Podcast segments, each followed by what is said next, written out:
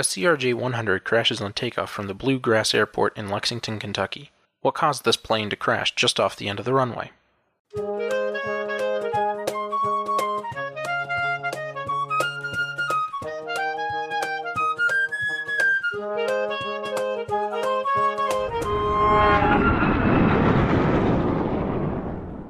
Welcome back to the Hard Landings podcast, everybody. I'm Nick. I'm Miranda, And I'm Christy. and we apologize again because this week is our second time doing an episode. So Miranda doesn't get to be surprised this time. No, but I'll ask, I'll try to ask the same questions. I remember a little bit about when we first recorded it. I don't honestly know if uh, I remember everything. I know the general premise. So I'm not going to be as upset today as I probably would have been. but And that's okay, but we're putting this one on schedule anyways. This one is when we intended to do it, at least, because thanks, Mike, our patron. and happy birthday! And happy birthday! This, This is your birthday song. It isn't very long. Thank you. okay. Now that that's done, So, yeah, again, we apologize. We last week was new, and uh, thanks to everybody who listened. We got like a bunch of listens. I think now that everyone's going back to work, they're like, oh, hey, there's this podcast I used to listen to. I should listen to that again. Yeah. So thanks everyone for being patient and then listening last week. That was great. Yeah. And uh, what are we covering today, Nick? so today we are covering Comair 5191. This was recommended by Mike. It is his birthday, in case you didn't catch that. that when we- wasn't when planned. we released this. It wasn't planned at all, actually. He gave us the recommendation. We said, oh, it'll come out on this date. And he goes, oh, my birthday. we were like, awesome. So, yeah, happy birthday, Mike. We're going to do your recommendation. And thanks for being a patron. Yeah. So this took place on August the 27th of 2006. This was a Bombardier CL600 2B19 or a CRJ100. what everybody actually knows it as. Forget about the whole Challenger 600 2B19 thing. It's actually a CRJ 100ER. Do those still fly today? The 100s are very uncommon these days. They operated mostly with Comair, but uh, the 200 was they're the same size essentially of airplane, but the 200 had a little bit longer range. It had a little few things that made it a little bit better, f- few avionics upgrades, those kinds of things. So the- Was w- sorry, one one sec. No, was it's okay. Comair? Uh, it, it's just a, like a local they're they're a jumper regional, plane? They're a regional It's carrier. regional. regional. Yeah. Yeah, they're so for every big airline, there's a small. For all the big airlines, there's also small airlines that uh, Do their operate regional. their regional flights.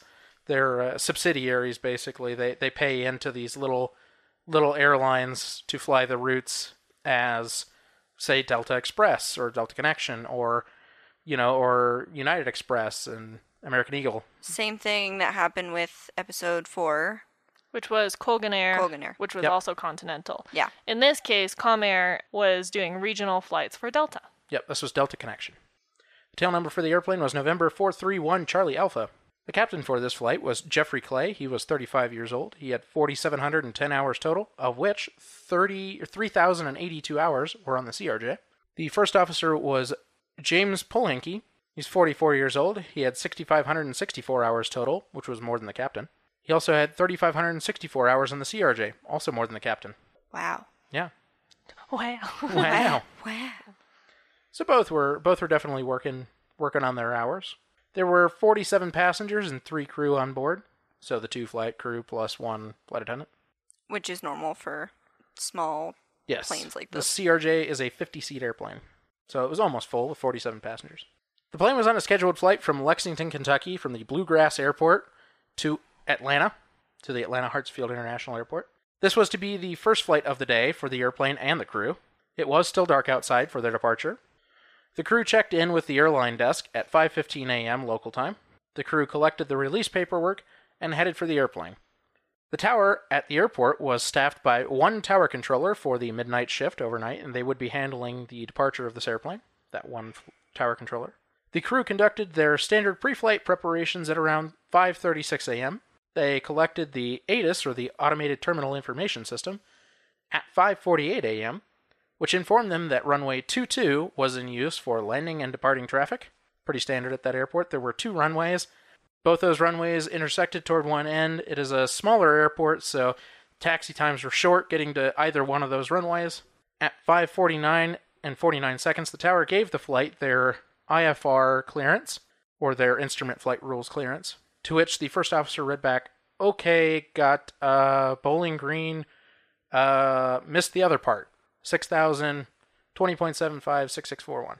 So, in other words, he didn't catch the whole clearance that the tower controller was giving them, and he missed part of it, and he needed to get it back. So, Is that normal? missing that kind of thing? No, generally not. I mean, But I, I, we talked about this last Tip- time uh, we recorded. Is they spit a lot of information at you. to be fair, clearances are usually very complicated. It is one of the most complicated things you will get read over the radio and you need to read back. They require you to read back the information in as complete detail as possible to make sure you understand the entire route that was given to you. Yeah, so that you don't mistake anything. Nothing's up for debate. Right. So the controller repeated the clearance, and the first officer read, ba- read it back correctly. So they cleared that up. At 5:52 and 4 seconds, the captain began discussing with the first officer which one of them should fly the first leg to Atlanta. The captain offered the leg to the first officer, and the first officer accepted. So he was the pilot flying. So the first officer would be f- pilot flying, and the Yeah. captain would be pilot monitoring.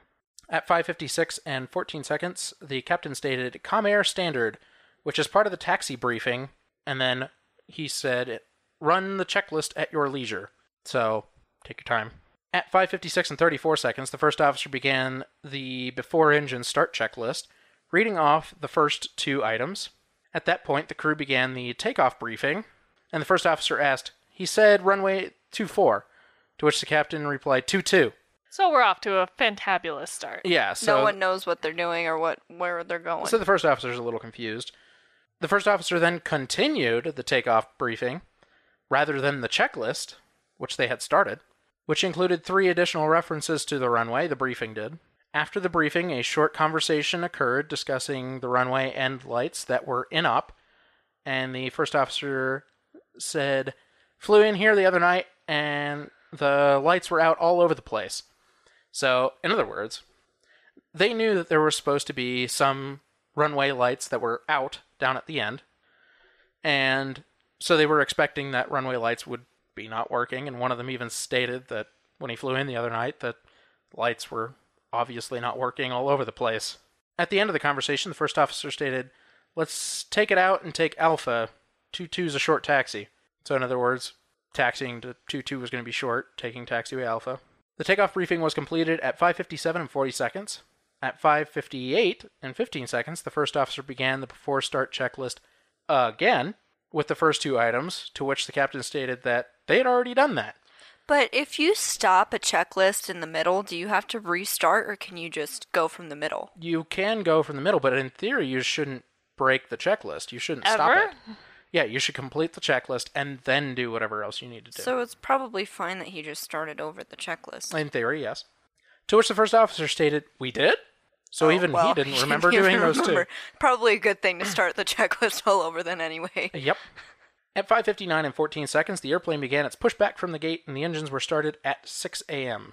At 6:02 and one second, the first officer notified air traffic control they were ready for taxi. The controller instructed the flight to taxi to runway 22.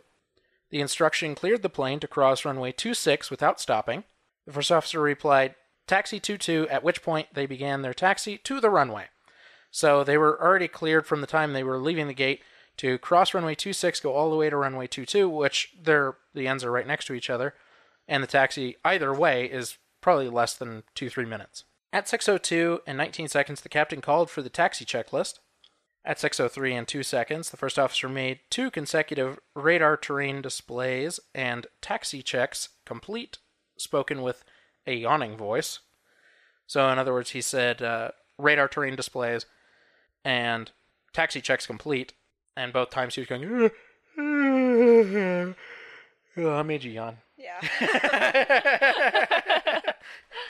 At 6:02 and 17 seconds, American Eagle. So before this, by the way, before the this yawning sound, at 6:02 and 17 seconds, American Eagle 882 departed on runway 22. So they weren't even the first airplane out that morning. I don't even think they were. I think they were the third. Wasn't 2 4 closed? There is no 2-4. Runway 2 4? There's runway 22 and runway 26. Yeah, runway 26. Sorry. Sorry, 2 6. Yes, runway 26. That was the one that was closed, right? Yes. Okay. Just Well, and it wasn't rechecking. closed. It was just not in use. It wasn't in use. Runway 22 was the one in use Okay. for them for landing and departing traffic. Okay.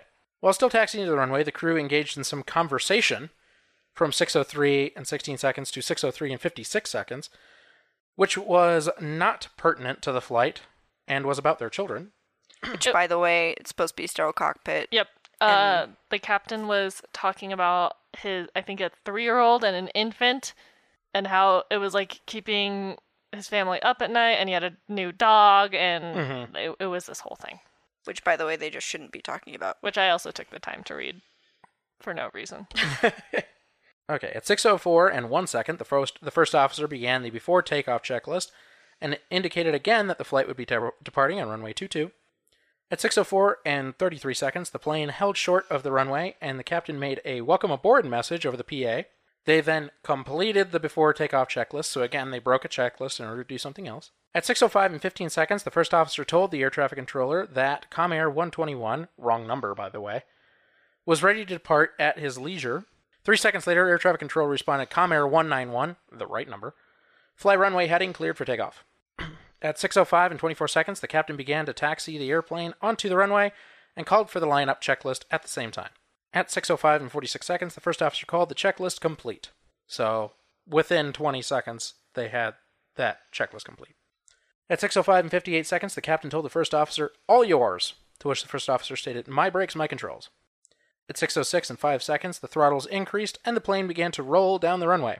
The first officer stated, Set thrust, please, to which the captain replied, Thrust set. At 6.06 and 16 seconds, the first officer stated, That is weird with no lights. The captain replied, Yeah, two seconds later. Again, probably shouldn't even be talking about it. Yeah, well, That's yeah. at least That's- pertinent. Sli- slightly pertinent. They were but expecting the runway, the lights to be out, and they did notice they were out. At 6:06 and 24 seconds, the captain called out 100 knots, to which the first officer replied, "Checks." At 6:06 and 31 seconds, the captain called V1 rotate, immediately followed by "Whoa!" The controls were suddenly jerked fully backward, increasing the rotation rate to 10 degrees per second, pulling the nose up much higher than normal. The airplane impacted an earth berm 265 feet past the end of the runway at 6.06 and 33 seconds, and the airplane became temporarily airborne up to about 20 feet. One of the crew members then swore. At 6.06 and 35 seconds, the airplane impacted a tree about 900 feet off the end of the runway. The airplane broke apart and caught fire from the impact forces. The tower controller did not see the aircraft depart as he had turned his attention to some administrative duties, but he heard the sound of the impact and saw the fire, so he immediately called first responders, who were on scene very quickly. We didn't talk about this before. We did when we first recorded, but he was the only ATC personnel in the tower, right? Yeah, Nick mentioned yeah. it briefly. Yeah, I mentioned it briefly here at the beginning. Yeah. Yeah, he was the only was one. on the he was on the midnight midnight shift. shift. Yep. All 47 passengers and the captain and the flight attendant perished in the accident, but the first officer survived with serious injuries and was quickly found by the first responders in the wreckage of the cockpit. As for wreckage, the airplane was completely destroyed by the impact and the post-crash fire. I mean, they Obviously. were. It was very, very destroyed. It's usually what happens when there's a post crash fire. Mm-hmm. So this was pretty ugly. I mean, it happened happened fast. They were taking off. All of a sudden, they were off the end of the runway, going to a berm, and then into a tree. The one thing I I thought was really funny um, when we talked about this originally, and even now, is the fact that they called V1 and then rotate simultaneously. Yeah. And that's not how that works. No, it's, it's V1 and VR are two different speeds. They are now in some airplanes they can be closer together than others, and in this one And this in one, this case, I think they were only like 30 knots apart, something like that. Oh, in this case they were very, very close. Hold on, uh, I have the. But even so, it probably wouldn't be immediately after No. V1. No, no, no, definitely not. And they were, they were both early call outs. Okay, I lied about the 30 knots. No, they were like four knots apart. V1 was 137 knots and VR was 142. Yeah. So it's not out of the question that they were one right after the other. well, Not no, entirely. but not. But my he point did go. being Yeah. VR rotate, like you wouldn't do that. Even with the You mean V1 rotate? yeah, V1 rotate, it Yeah. you still would have a little bit of a pause between the rotation speed is my point. Yeah. Even if they're that close together. You can't go within like 1 second to Yeah. rotations or less than a second to rotations. And I think one was four knots early, and the other one was 11 knots early. Yeah. To call out. so. We know that much. But they were, yeah, it was, it happened fast. And having listened to the recording, which there is actually the real recording, um, you can find it on YouTube. Yep. It is, yeah, it happens really fast. VR rotate, or V1 rotate, just about that quickly. And then you just hear, whoa! Whoa, yeah, probably. If we know how to do it, we will insert the clip of that here. It is weird with no lights. Yeah.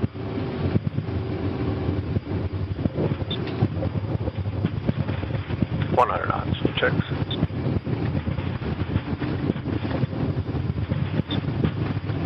V1 to rotate. Whoa! Okay. Is that all you got? That's all I got. Okay. Right now. So, this investigation was performed by the National Transportation Safety Board, or NTSB, as expected, and they did recover both black boxes and ship them to Washington, D.C. for analysis. Normally, during my analysis sections of this podcast, I detail some of the paths that investigators went down before ruling them out, but this investigation was nothing like that. It was pretty evident what had occurred once they interviewed air traffic control, and the cockpit voice recorder data bolstered this idea even further. Problems started even before taxiing started. Per the Comair Operations Manual, the first time a crew flies together, they must read out the standard taxi information, specifically that the airport diagrams were out and available, and crossing runways required extra attention, as well as what runways should be crossed. After the first flight together, a call out of Comair Standard is all that is required. During this flight's taxi briefing, you may recall, the captain just called out Comair Standard and moved on. This was their first flight together. So that shouldn't have happened. So they weren't supposed to um, do that. Bum bum. During the takeoff briefing, the first officer mentioned that when he flew in a few nights ago, a bunch of lights were out on the runway, which he said in reference to the briefing that the runway and identifier lights were out. He also did not mention that they needed to cross runway 26.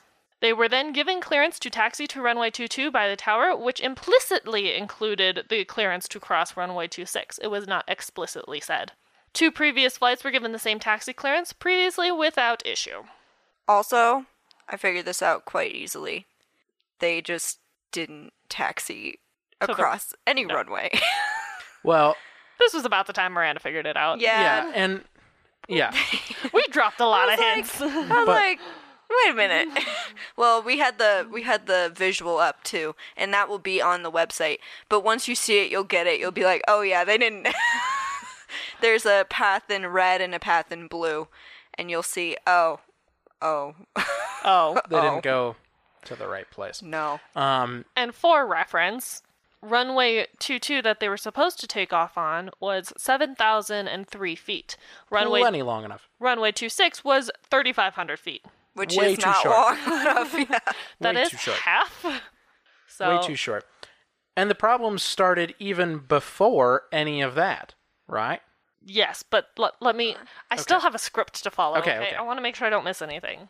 During their taxi, as we talked about, the crew resumed a conversation they had earlier when they were still at the gate regarding the captain's kids and new dog. The flight data recorder says that they held short of runway 26, which was odd, given that their clearance was to taxi all the way to runway 22. The first officer was in the middle of his before takeoff checklist and then finished off with requesting takeoff clearance, which was given. They had stopped at this hold short line for 50 seconds during this time before turning on to runway 26. Yes. Which, by the way, if you don't know, the numbers of the runways are gigantic, Which is why I specifically mentioned that they were sitting there for almost a minute. and the literally the two six. Well, there's big red signs as you enter the runway, and then there's big numbers printed on the runway. And there's a couple of other indicators that would have helped too that they had. Um, so they had their heading bug set to 227 degrees in accordance with the correct takeoff. So on your heading indicator, you have the ability to move these bugs or like little arrows, I guess is the best way to describe them to a certain value. And so they had their set to match runway 22, which wasn't exactly 220 degrees, it was 227 degrees. So that's what they set their heading bugs to. If it, And if it was where they were supposed to go, they should be pointing straight. it should have been pointing straight up and down. And it wasn't, and they just didn't see that? or they obviously, as we can all tell from the little bit we've heard of the CVR, they just weren't paying attention. No. Also, the runway has painted stripes on it to indicate the width of the runway. And runway 26 was 75 feet wide as opposed to runway 22, which was 150 feet wide. So there's Significantly that. different. Twice as wide. And lastly, there was a lack of runway lighting on runway 26, though this is the source of confirmation bias on the first officer's part. He had specifically said that he noticed that all the lights were out, he was expecting lights to be out, and so he confirmed his thoughts that this was runway 22 when he saw that lights were out, which the lights were out on runway 26 because it just wasn't in operation, I guess is my question. It wasn't the main runway, and it may have had issues with lighting as well. We don't know. Oh, okay. I just didn't know if it was common practice to turn off lights of runways not in use. Not necessarily. Okay. Oh, and this was all the um about the lights. That was all brought up during their takeoff roll after they couldn't have stopped. So that's fun. Yeah, that's great. Yeah.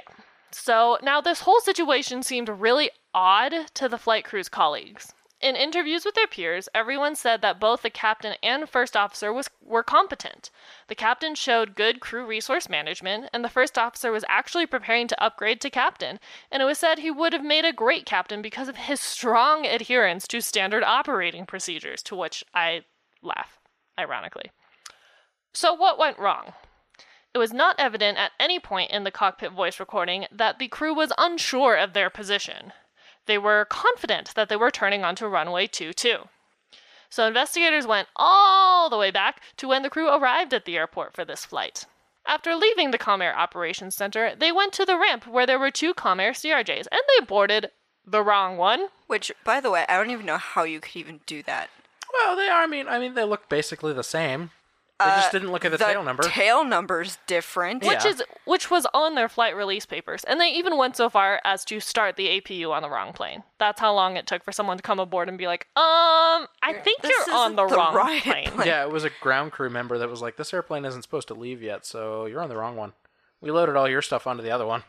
Yeah. The other thing I have an issue with is even if, especially if you have two of the same planes right next to each other, wouldn't you want to just check, Check. to make sure? I feel like that would be the most logical thing to be like, these are the same plane. Maybe, I should check. Stop it. we haven't done that in a while in our defense. Yeah, but no, it's true. I feel like, again, with the covering your butt thing, just check before you get on the plane. It's not that hard. My lord. So, despite this uh, slight mishap, both of the crew re- were relaxed once in the correct plane and were under no time pressure, which I find interesting after listening to the CVR where they talked super fast and seemed to rush through their checklists. They also were talking about stuff they weren't supposed to be, so. Yes. Well, and to be fair, they didn't have a very long time between gate and takeoff. I mean, I know. But it also, to me too, it also feels like uh, going into autopilot. You know what I mean? Like you just Huh. do it because you've done Uh-huh. it so often. I mean, yes. I realized that was a pun. I didn't do it on purpose. But yes, you just go in, you just do what you normally do because that's what you do every day. But when you're not paying attention, obviously things happen that aren't supposed to. Yep. right.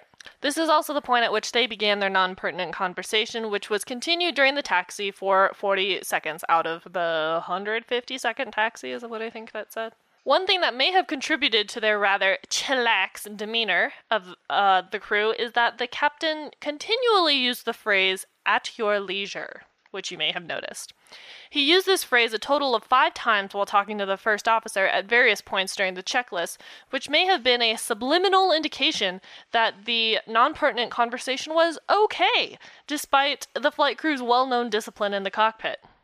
The NTSB had at that point investigated several other incidents of reduced cockpit discipline and took this time to reiterate that, quote, it is the captain's responsibility to structure the manner in which his crew will accomplish its duties. He must set the tone for how this information will be proffered, end quote. Long story short, they took off on the wrong runway because they didn't have a sterile cockpit. which obviously they just weren't paying attention. Mhm. And it sounded like, I mean, it's early in the morning, probably pretty tired. Yep. Could And- be. There wasn't uh, the only, you know, that yawning was the only indication of such, though, because even the people at the the flight desk said that they were, they seemed totally awake and alert, fine, and were having conversations. Yeah, and you can seem such. that way. Yeah. Of course, of course. But they did not, uh, the NTSB did not go further into fatigue. As far as I know, it was not a factor. They pretty much determined they couldn't. They couldn't determine that it was a mm-hmm. factor, so they went and said that it's not one. They said that it was more confirmation bias tied with a leisure, leisurely atmosphere in the cockpit, and the lack of following proper procedures, following the checklist completely all the way through every time. Yeah. I think just because it's that early in the morning, even if you're fully awake, because when I have to go to work, it's 5 o'clock in the morning, I have to wake up. Yep. And I may be perfectly awake when I get to work, but that doesn't mean I'm not tired.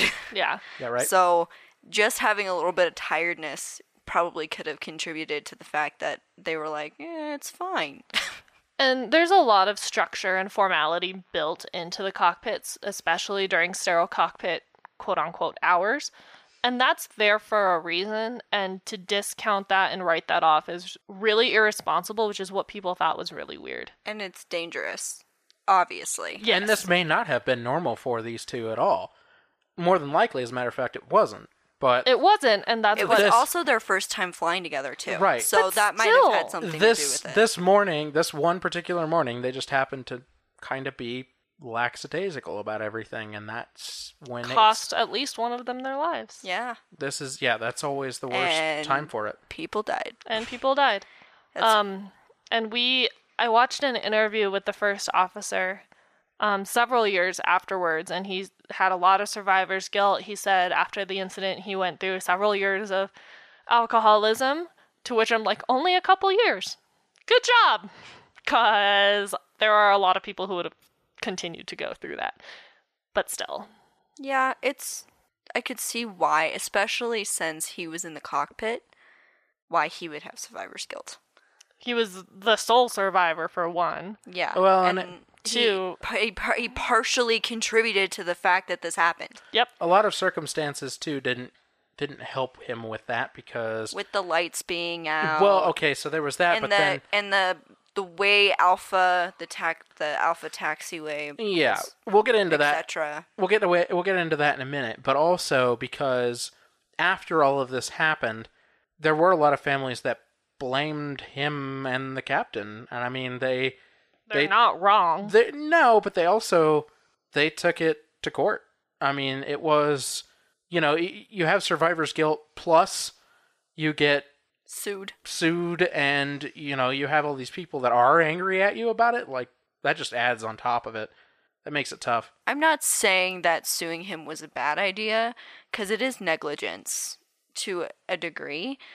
However, again, you still have to put in the fact of the human factor too. there's human factor and People i mean make the, mistakes. the captain was as much involved as he was in that, and, And if not more so. And He couldn't have, you know, because he died, he couldn't take part of the blame. so that was just the way it was. Hey, it's Ryan Reynolds, and I'm here with Keith, co star of my upcoming film, If, only in theaters, May 17th. Do you want to tell people the big news? All right, I'll do it. Sign up now and you'll get unlimited for $15 a month in six months of Paramount Plus Essential Plan on us. Mintmobile.com slash switch. Upfront payment of $45 equivalent to $15 per month. Unlimited over 40 gigabytes per month. Face lower speeds. Videos at 480p. Active Mint customers by 531.24 get six months of Paramount Plus Essential Plan. Auto renews after six months. Offer ends May 31st, 2024. Separate Paramount Plus registration required. Terms and conditions apply if rated PG. so, moving on into findings, there were quite a few of these, Obviously. And some of this will delve even deeper than you than you think. So, the NTSB found that both crew members were qualified and had no evidence of any medical or behavioral issues. Now, I kept this one in here. Normally, I would skip this one. However, this this next line I'm going to read as part of this first finding is why. The crew had more than the required rest period prior to the flight. Hmm. So I kept that one in there because that was actually something that was thought of as a factor in this because of the yawn and of course it was first thing in the morning, it was dark for all of this. They so of course they looked into it and they found that the rest period, so the period of time before between the previous flight and this flight was more than enough for the crew to get enough sleep. Now, did they? Mm, don't know. Yeah, that's a maybe, maybe not. You Even know- if they did, getting too much sleep is almost as bad as getting not enough sleep. It can be.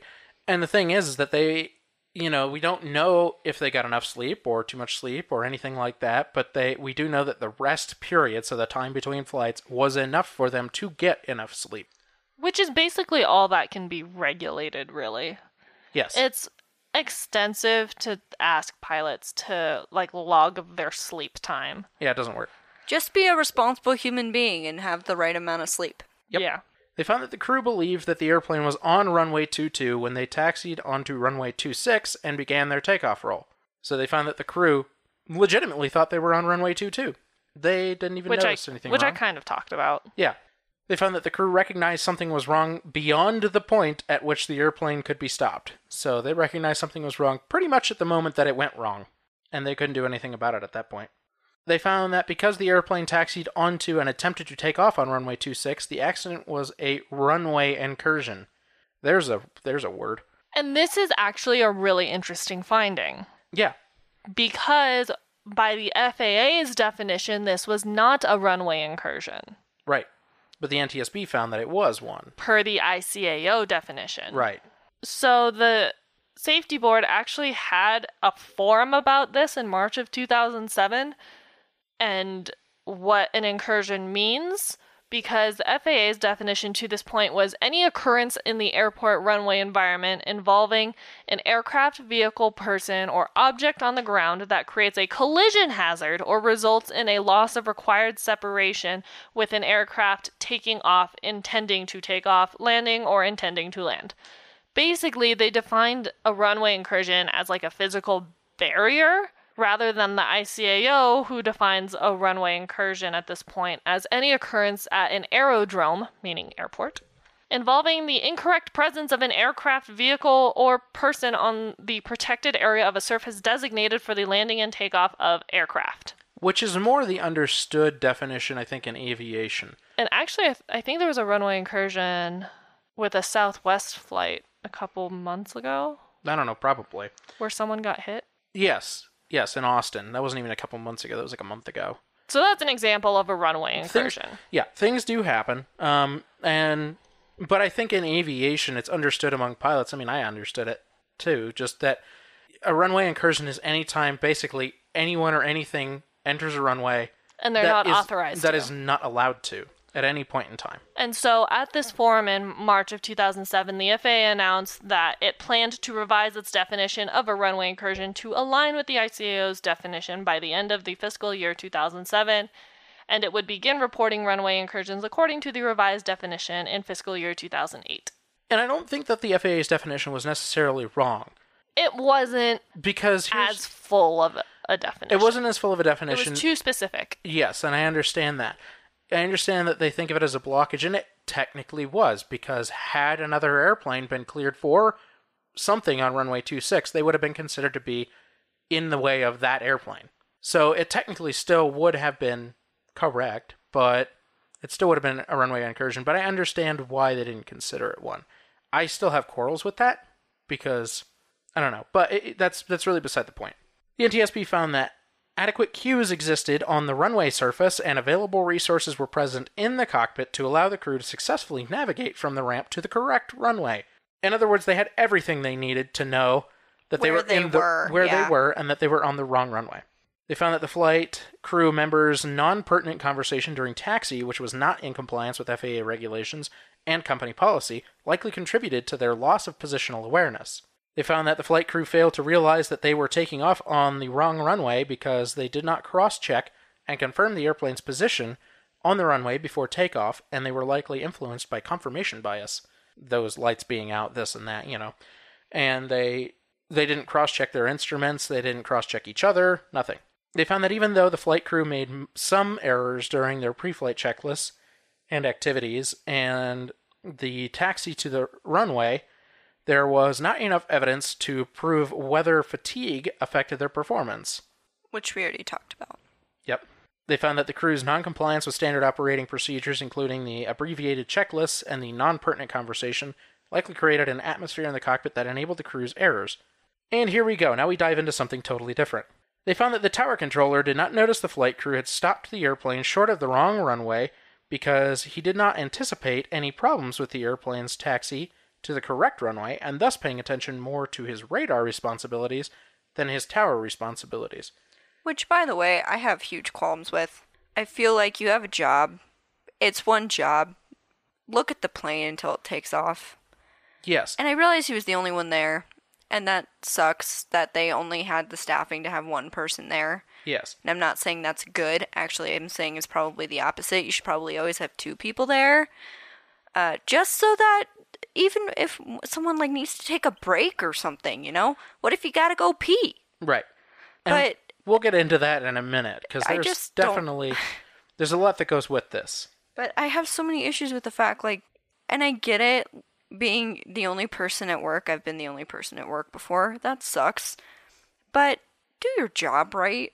Mm-hmm. Don't assume anything. We've talked Right. about that before. Assumptions are dangerous. Never assume anything. Right. If he had watched them, if he had been watching them, he would have been like, hey, uh, you're not at the right runway. And it probably would have fixed the problem. But he wasn't looking at them, so. Correct.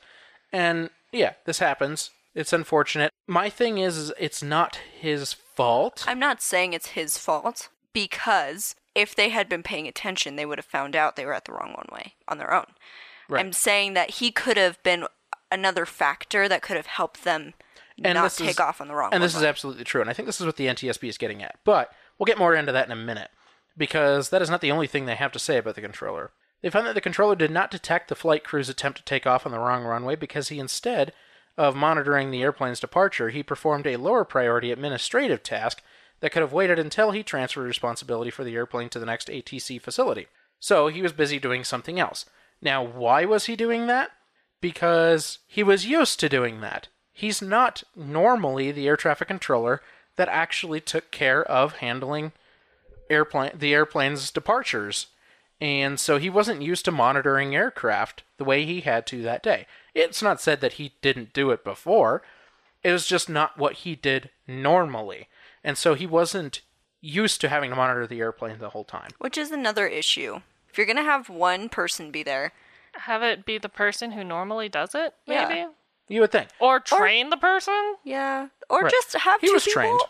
He was trained. He was qualified. All these things, but but he was used to doing other duties in this tower, and he was. You know, you you also figure this airport's not very busy. These were like the three flights that were going to leave that morning.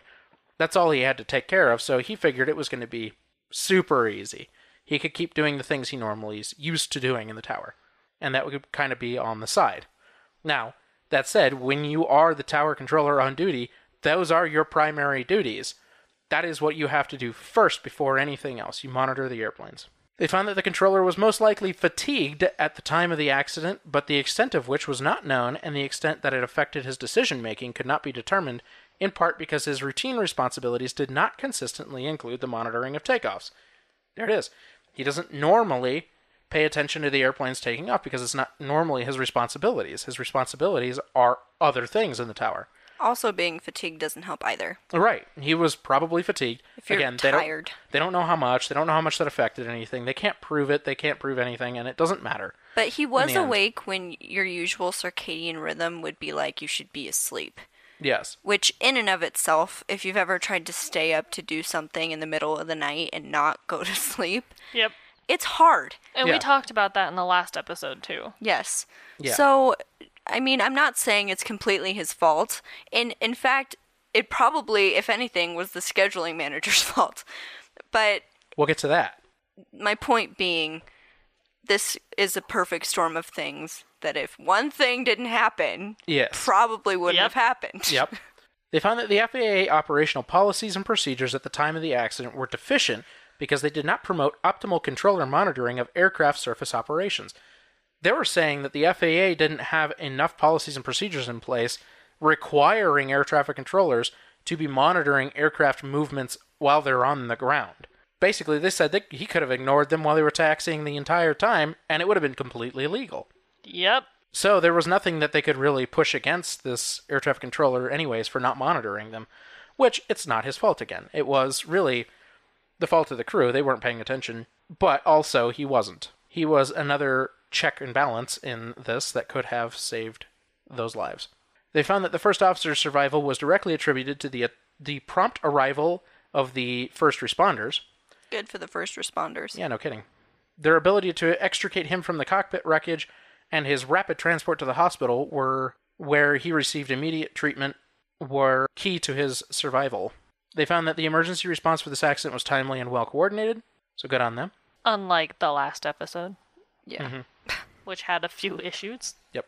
They found that a standard procedure requiring transport pilots confirm and cross checking that their airplane is positioned at the correct runway before crossing the hold short line and initiating a takeoff would help to improve pilots' positional awareness. Saying that before you even enter the runway, make sure that they're at the right place. Check, verify that with one another. Even if you're not going to watch them take off, at least check to make sure they're in the right place. Mm-hmm. They found that the implementation of a cockpit moving map display or cockpit runway alerting system on air carrier aircraft would enhance flight safety by improving positional awareness. We'll get more into this later. At the time, this wasn't necessarily a practical finding or recommendation. Now, absolutely. And we'll get into why that is later. Technologies.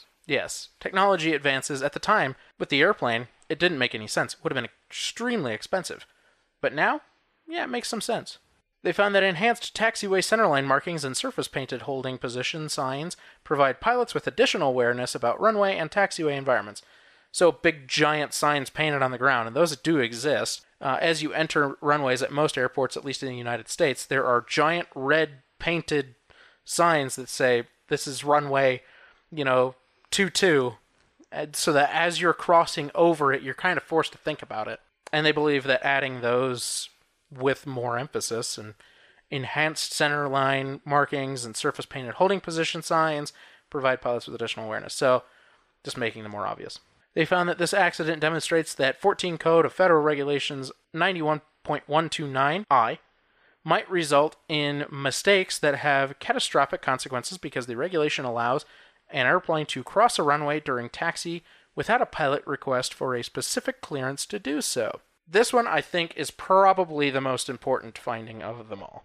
Because I think the key thing here was that it was legal for the air traffic controller to clear them at the beginning of their taxi to taxi via Alpha, Alpha to runway 22, clear to cross runway 26, as one entire instruction.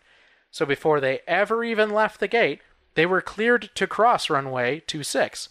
Instead, they should have been cleared to cross runway 26 and then proceed to runway 22 As though they had like short term memory loss. as they got there. Yes, essentially. And that is generally how it's treated at most airports. You taxi to a runway and you are cleared to either cross it as you get there or you have to request it or you hold until that that clearance is given to you to cross that runway. And then they give you the instructions to hold short or taxi onto runway 22. And part of that too is just crossing traffic. Although here that wasn't the case, but at other airports, you need to be careful with with stuff coming in and going out that Of course. people don't run into each other. Of course. So obviously that's paramount, but that basically that it was legal for them to Not get the to? instruction to cross 2-6 and go all the way to 2-2 was I mean, that's the whole reason this broke down if you ask me is because they were given that clearance to go all the way there. They didn't even have to think about the fact that they weren't like they were given clearance to take off on runway 22 before they ever crossed runway 26. And therefore, when they got to a runway, they held short and then they took off.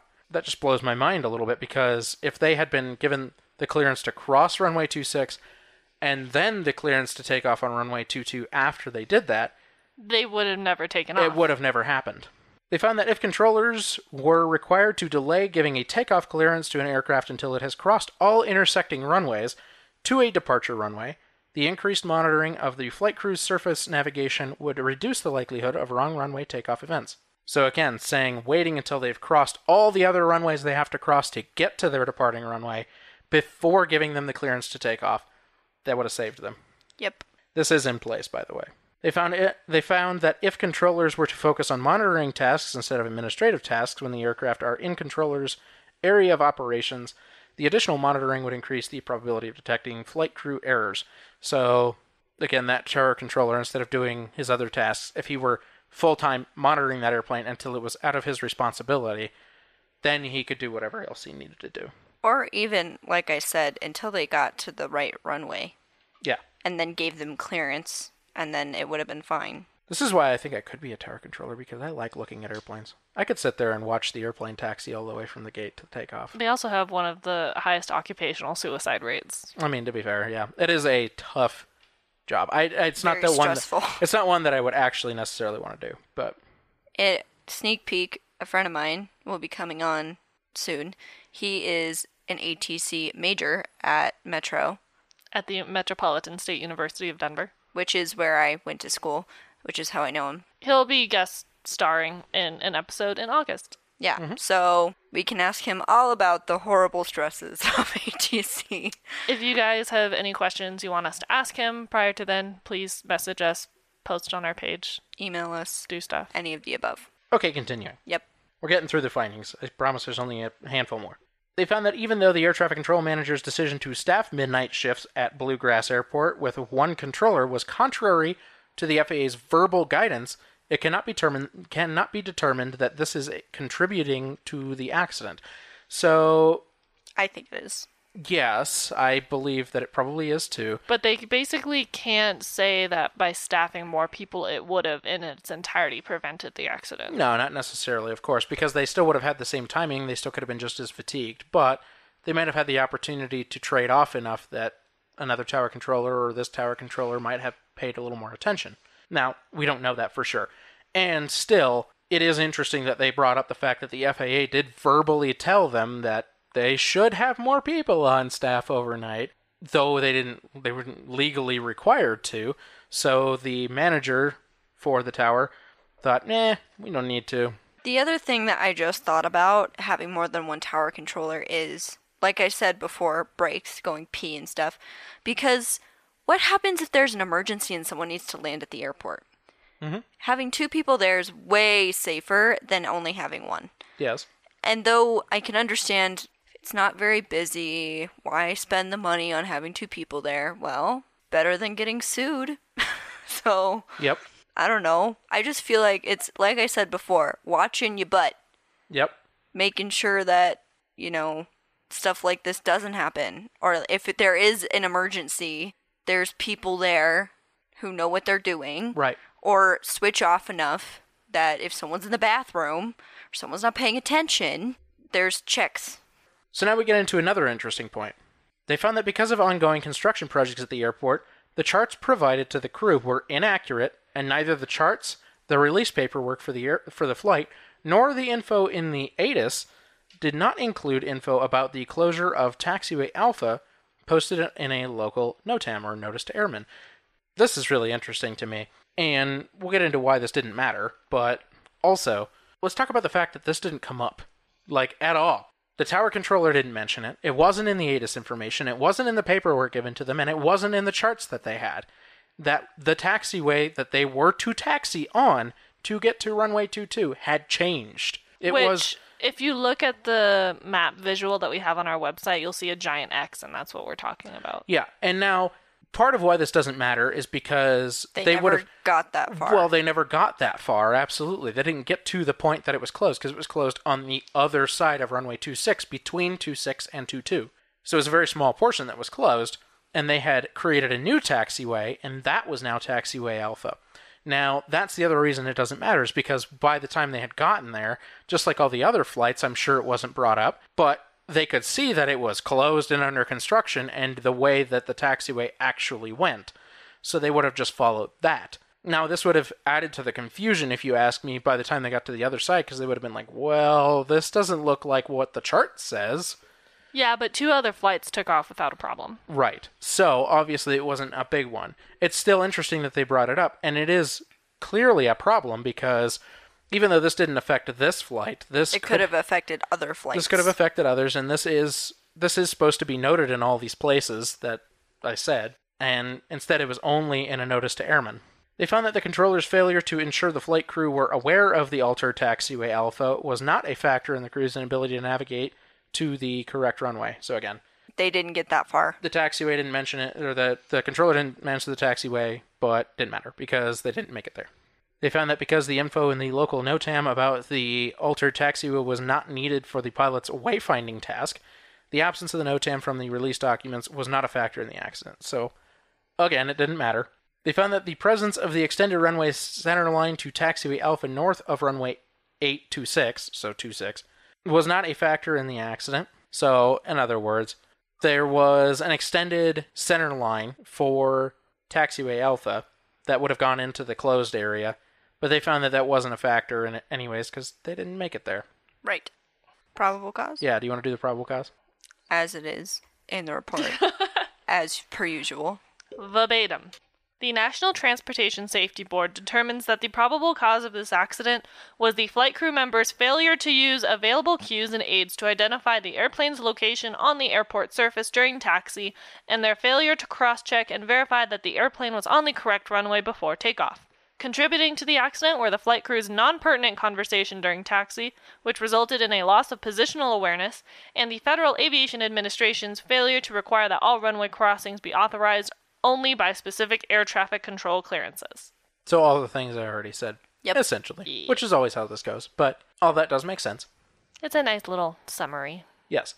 So then recommendations. So there's a lot fewer of these than there were findings. However, they are three sections. The NTSB recommended to the FAA that there be a requirement that all 121 and 135 operators, so all transport operators, establish procedures requiring all crew members on the flight deck to positively confirm and cross check the airplane's location at the assigned departure runway before crossing the hold short line for takeoff. Yeah, just look the number. Just make sure you're at the right runway. Yeah, so- Double check. yeah. It's not going to hurt anyone. Now, I don't know that this is necessarily in place for the hold short point, but there are usually cross checks once you're on the runway. You see the big giant number. You make sure that your heading indicator is definitely pointing in the right direction that you have set. All those things. All the things that they should have used and didn't. Yes. They recommended to the FAA to require that all 121 and 135 operators install on their aircraft moving map displays or an automatic system that alerts pilots when a takeoff is attempted on a taxiway or a runway other than the one that was intended.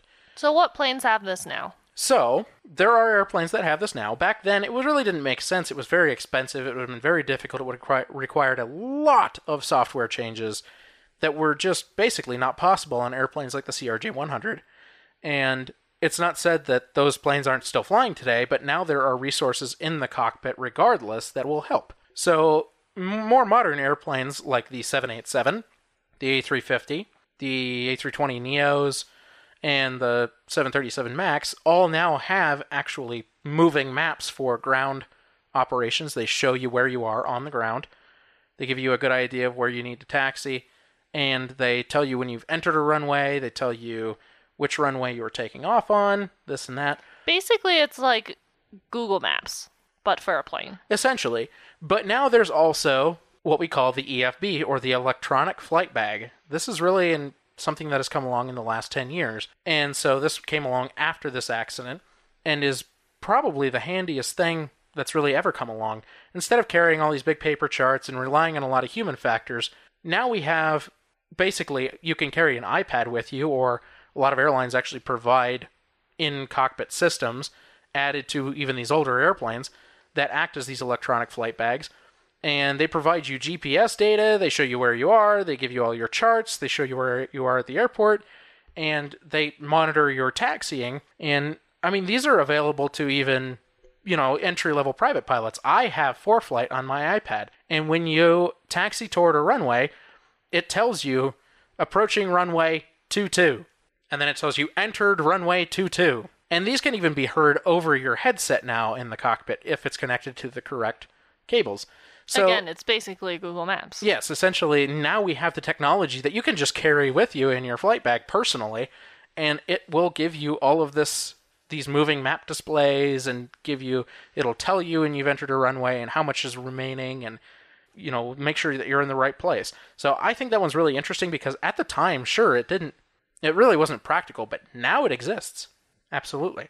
So that was one that was followed through with over time as it was practical as technology advances. They recommended requiring that all airports certified under Part 139 implement enhanced taxiway centerline markings and surface painting painted holding position signs at all runway entrances. So just saying putting those big giant signs and making sure they're really obvious painted on the taxiway so that as you're taxiing over them you really have to pay attention to it. At a lot of them they're big giant reflective signs now painted on the ground.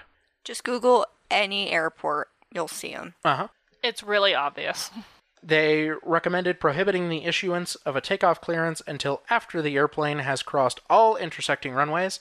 This is still to the FAA, by the way, because air traffic control towers in the United States are all run by the FAA. And so, therefore, they were telling them that they believe that the air traffic controllers should wait to give takeoff clearance until after the airplanes have crossed all intersecting runways. And I believe this is in place today. That definitely seems like probably the safest one possible. They recommended revising FAA Order 7110.65, which is the air traffic control order, to indicate that controllers should refrain from performing admin tasks when moving aircraft are in the controller's area of responsibility. Aircraft first. They had some previous recommendations that they had made, and they would like to reiterate. They recommended requiring that all 121 operators provide specific guidance to pilots on the runway lighting requirements for takeoff operations at night. So basically saying at night this airplane this airport actually would not have been legal with the lights that they had for part 121 operations. And they're saying that they need to reiterate that to pilots because okay, the air traffic controller can just say it and if the pilots don't know what the requirements are for for airline operations, what they need to have for lighting, in order to show them what the airport actually looks like while they're taxiing around, then they shouldn't operate, but they don't know that. They recommended working with the National Air Traffic Controllers Association to reduce the potential for the controller fatigue by revising controller work scheduling policies and practices to provide rest periods that are long enough for controllers to obtain sufficient restorative sleep, and by modifying shift rotations to minimize disruptive sleep patterns, accumulation of sleep debt, and decrease cognitive performance. Which we already talked about. Yes. Be better about scheduling. Yes, but now they're working. They're saying that the FAA should work with the National Air Traffic Controllers Association, basically the union for tra- air traffic controllers, to make sure that they are getting enough rest, much in the same way that pilots do.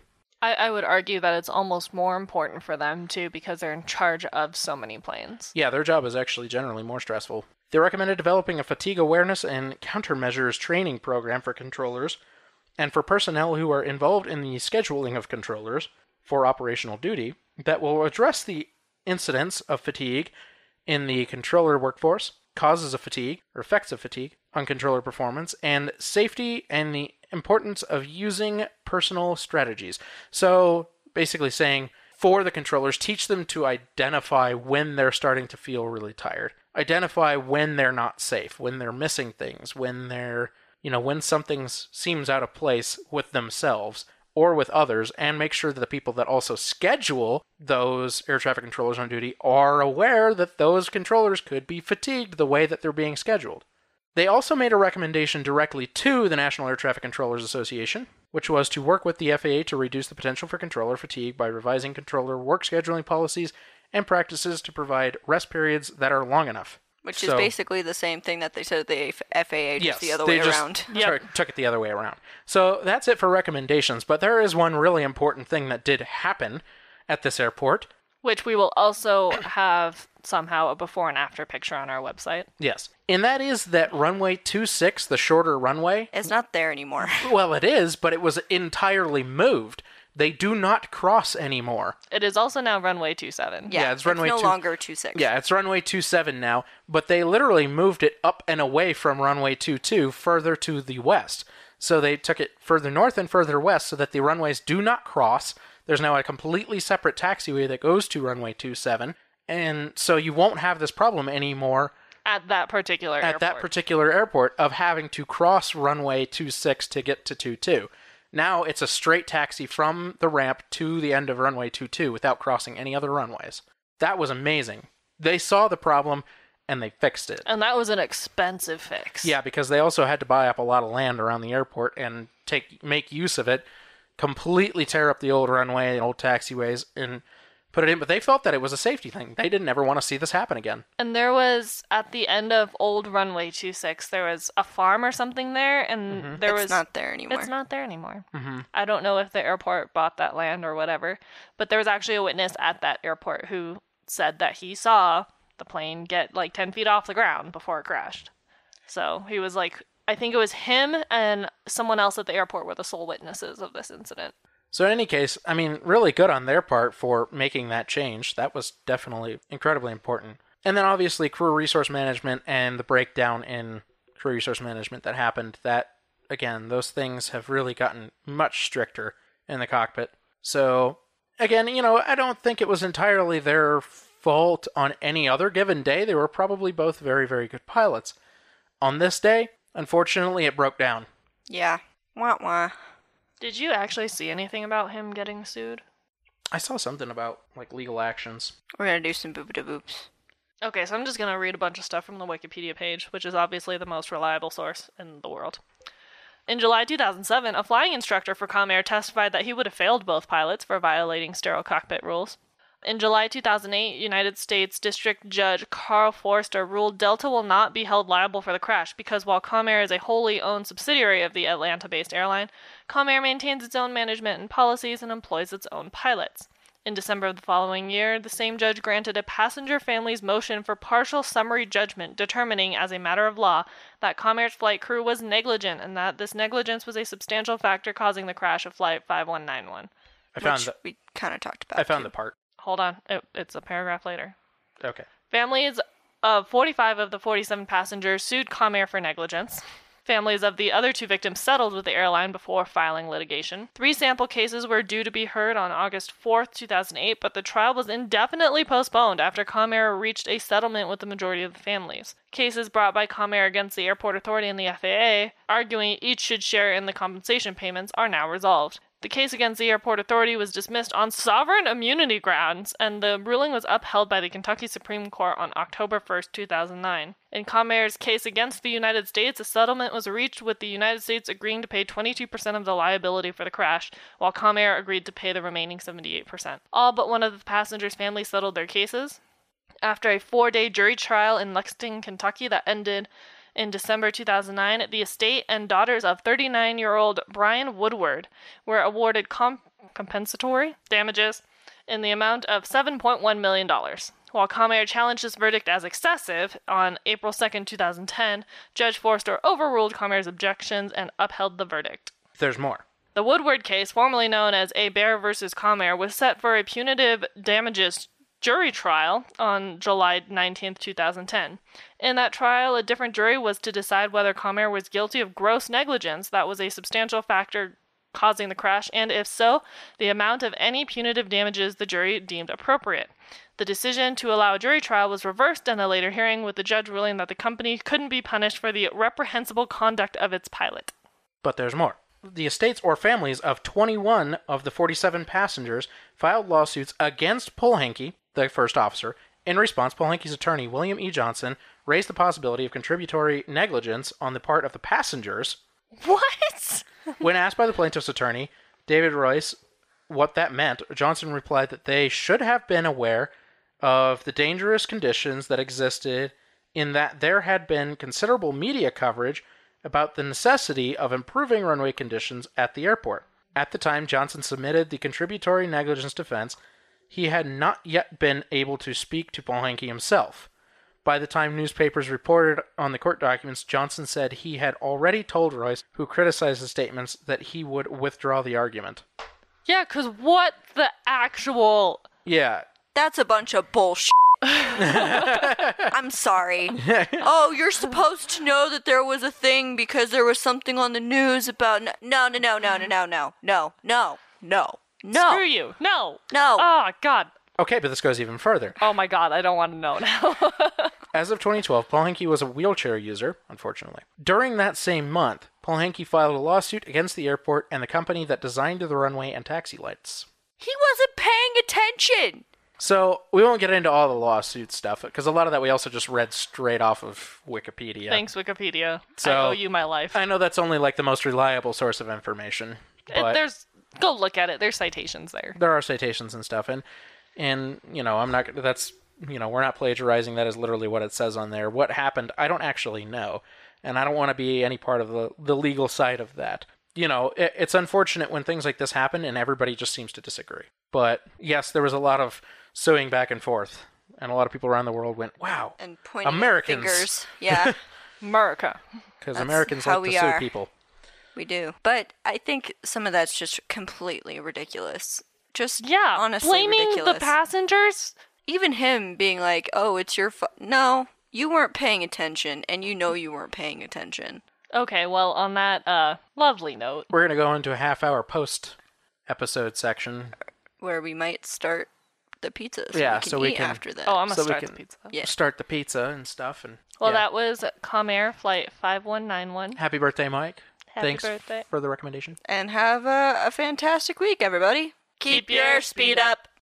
Please like and follow us on Facebook and Instagram at Hard Landings Podcast and on Twitter at Hard Landings Pod. Also, subscribe and leave us a five star review on whatever platform you're using to listen. If you want to see photos and sources for this episode, please visit us at hardlandingspodcast.com, where you can also leave us feedback and ask questions. This episode was researched and written by Nick and Christy. Our theme song was written by Miranda and performed by all three of us, plus Leo. And our logo is by Naomi, and our social media is coordinated by Sonora. Catch you next time.